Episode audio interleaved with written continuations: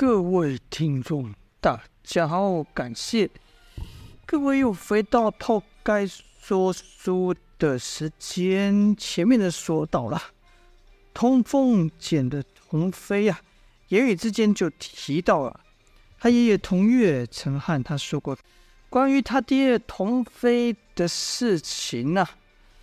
但当童风把他所知道的事情都说出来之后，他才发现事情都非常的片段不全面呐、于是便想听听看童飞会说出一样什么样的故事，这才停下脚步，没有立刻离开。这时，就听童飞对庄梅氏说道：“你还记得主人当初发现我时是怎么样的吗？”庄梅氏说：“当然记得。”大哥，你当时一条命都去了九成了，我们还以为你死定了呢。你整个人就像个雪人一样，尤其是胸口那一刀，哇，简直吓死我了。听到此，童风忍不住问道：“你受伤了？”庄没事说：“ 大哥那样子何止是受伤了，能活下来简直就是奇迹了。”就看童飞缓缓脱掉外衣呀、露出魁梧的身躯的同时，还看到满是伤痕的身体。童风不禁说道：“你武功这么厉害，胡大哥跟阮素姐联手都打不过你，谁能把你伤成这样？”童飞苦笑起身说道：“哼，这世上最厉害的可不是武功啊，而是人性。当有人决定要害你的时候，即便那人是一个弱女子，也能把你伤得体无完肤，令你生不如死。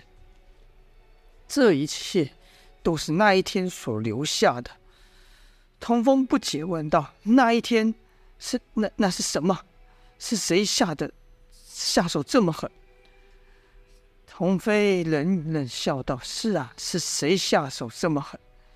说的一指身上最长的那个疤痕，说道：“这是那老头下的手，而这些是金刀门的鼠辈所伤，更只有指了自己的心口，那有一个剑伤。”童飞说道：“但这些都比不上这一剑，这一剑。”要不是我的心脏叫旁人生的烧偏这一剑，等死就要了我的命了。你知道这一剑是谁刺的吗？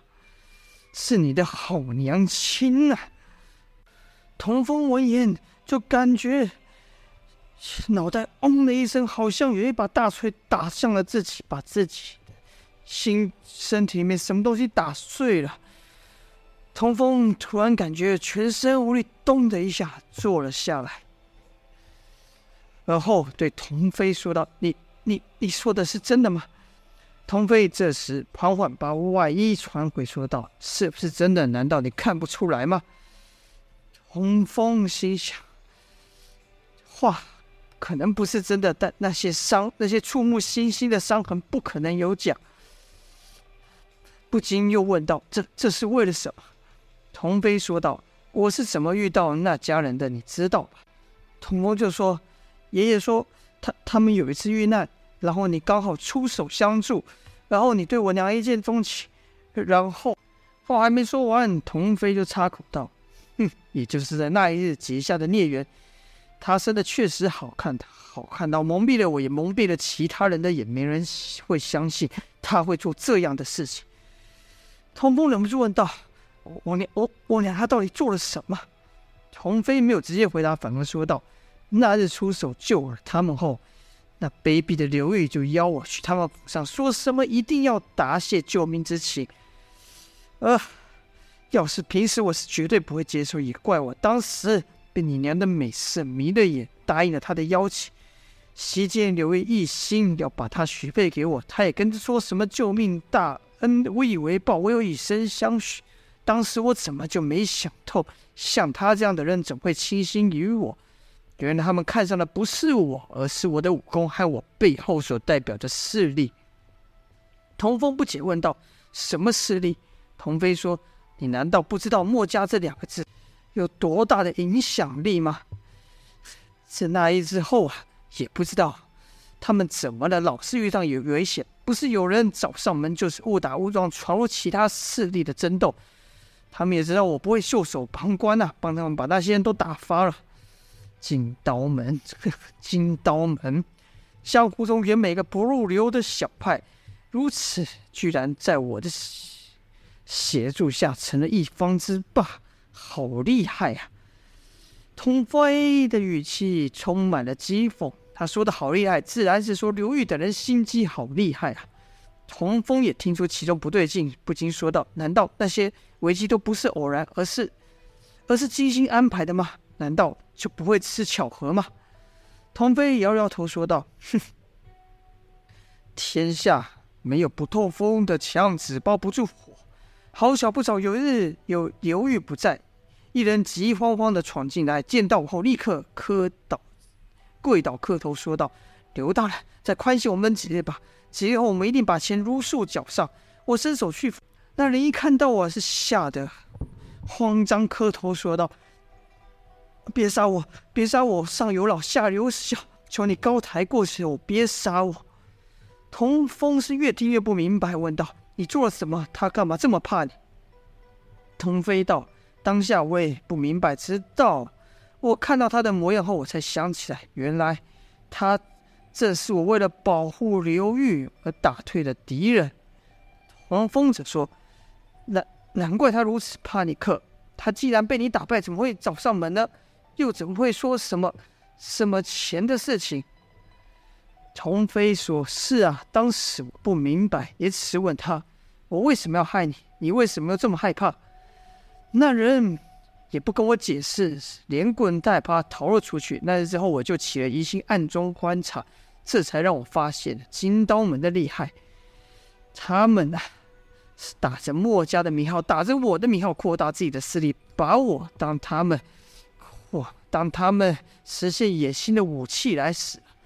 童风听到此也明白，童飞是被人算计了，但他心里还不解，问道：“既然你知道真相，你离开就是了，何必又把他们全杀了呢？”童飞听完，又是一阵苦笑，后说道：“只怕是他们想把我杀了吧？”童风说：“不可能，他们远攻远不及你，怎么杀你？再说，不是还有娘吗？要是他知道这件事，一定会制止的吧？”童飞哼了一声说：“他们怎么会不知道呢？还帮忙出了不少主意呢。我原本也想和你说的一样，一走了之就算了。可是刘玉，他发现了。”我知道他背着我做的事情之后，又哭又求的说自己会痛改前非，求我再给他一次机会，而我居然也就心软了。童风就说：“那他们真的悔改了吗？”童飞摇摇头说：“哼，这么明显的骗人的话，我当时还真就信了。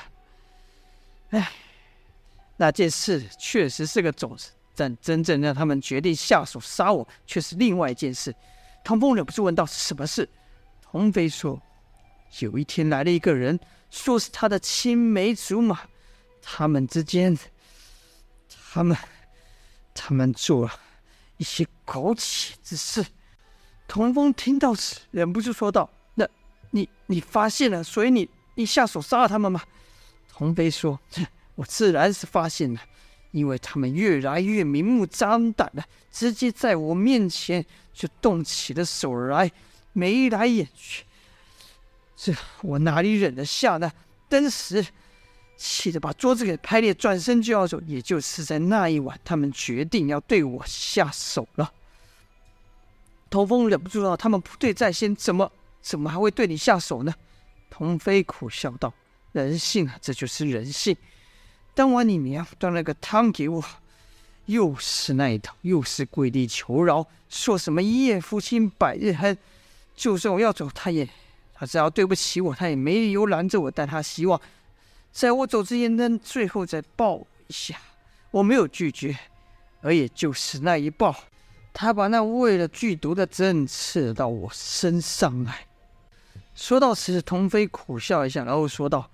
他那青梅竹马善使毒啊，不止那针有毒，你娘那亲手端给我的汤也有毒。但就算这样，他们还不放心呢、没趁我毒发就出手。童飞这是说的简单，但童风可以想象当时情况是多么凶险。现在他明白了，童飞是迫于无奈，为了自保才反击的。但还有一丝不明，就是他不解。他爷爷同月怎么和这件事有关的，便说道：“爷爷和这件事绝对没有关系。如果他知道，他绝对不会袖手旁观，更不可能去去出出手伤了你。童飞又是一阵苦笑，而后说道：“天意啊，这老头早不来晚不来，偏偏就在那一日来了。”好了，这就是本章的内容了。却说，童飞身中剧毒之后，为何又会和红月动上手呢？这就要待下回才说清楚了。感谢各位的收听，今天就先说到这边，下播。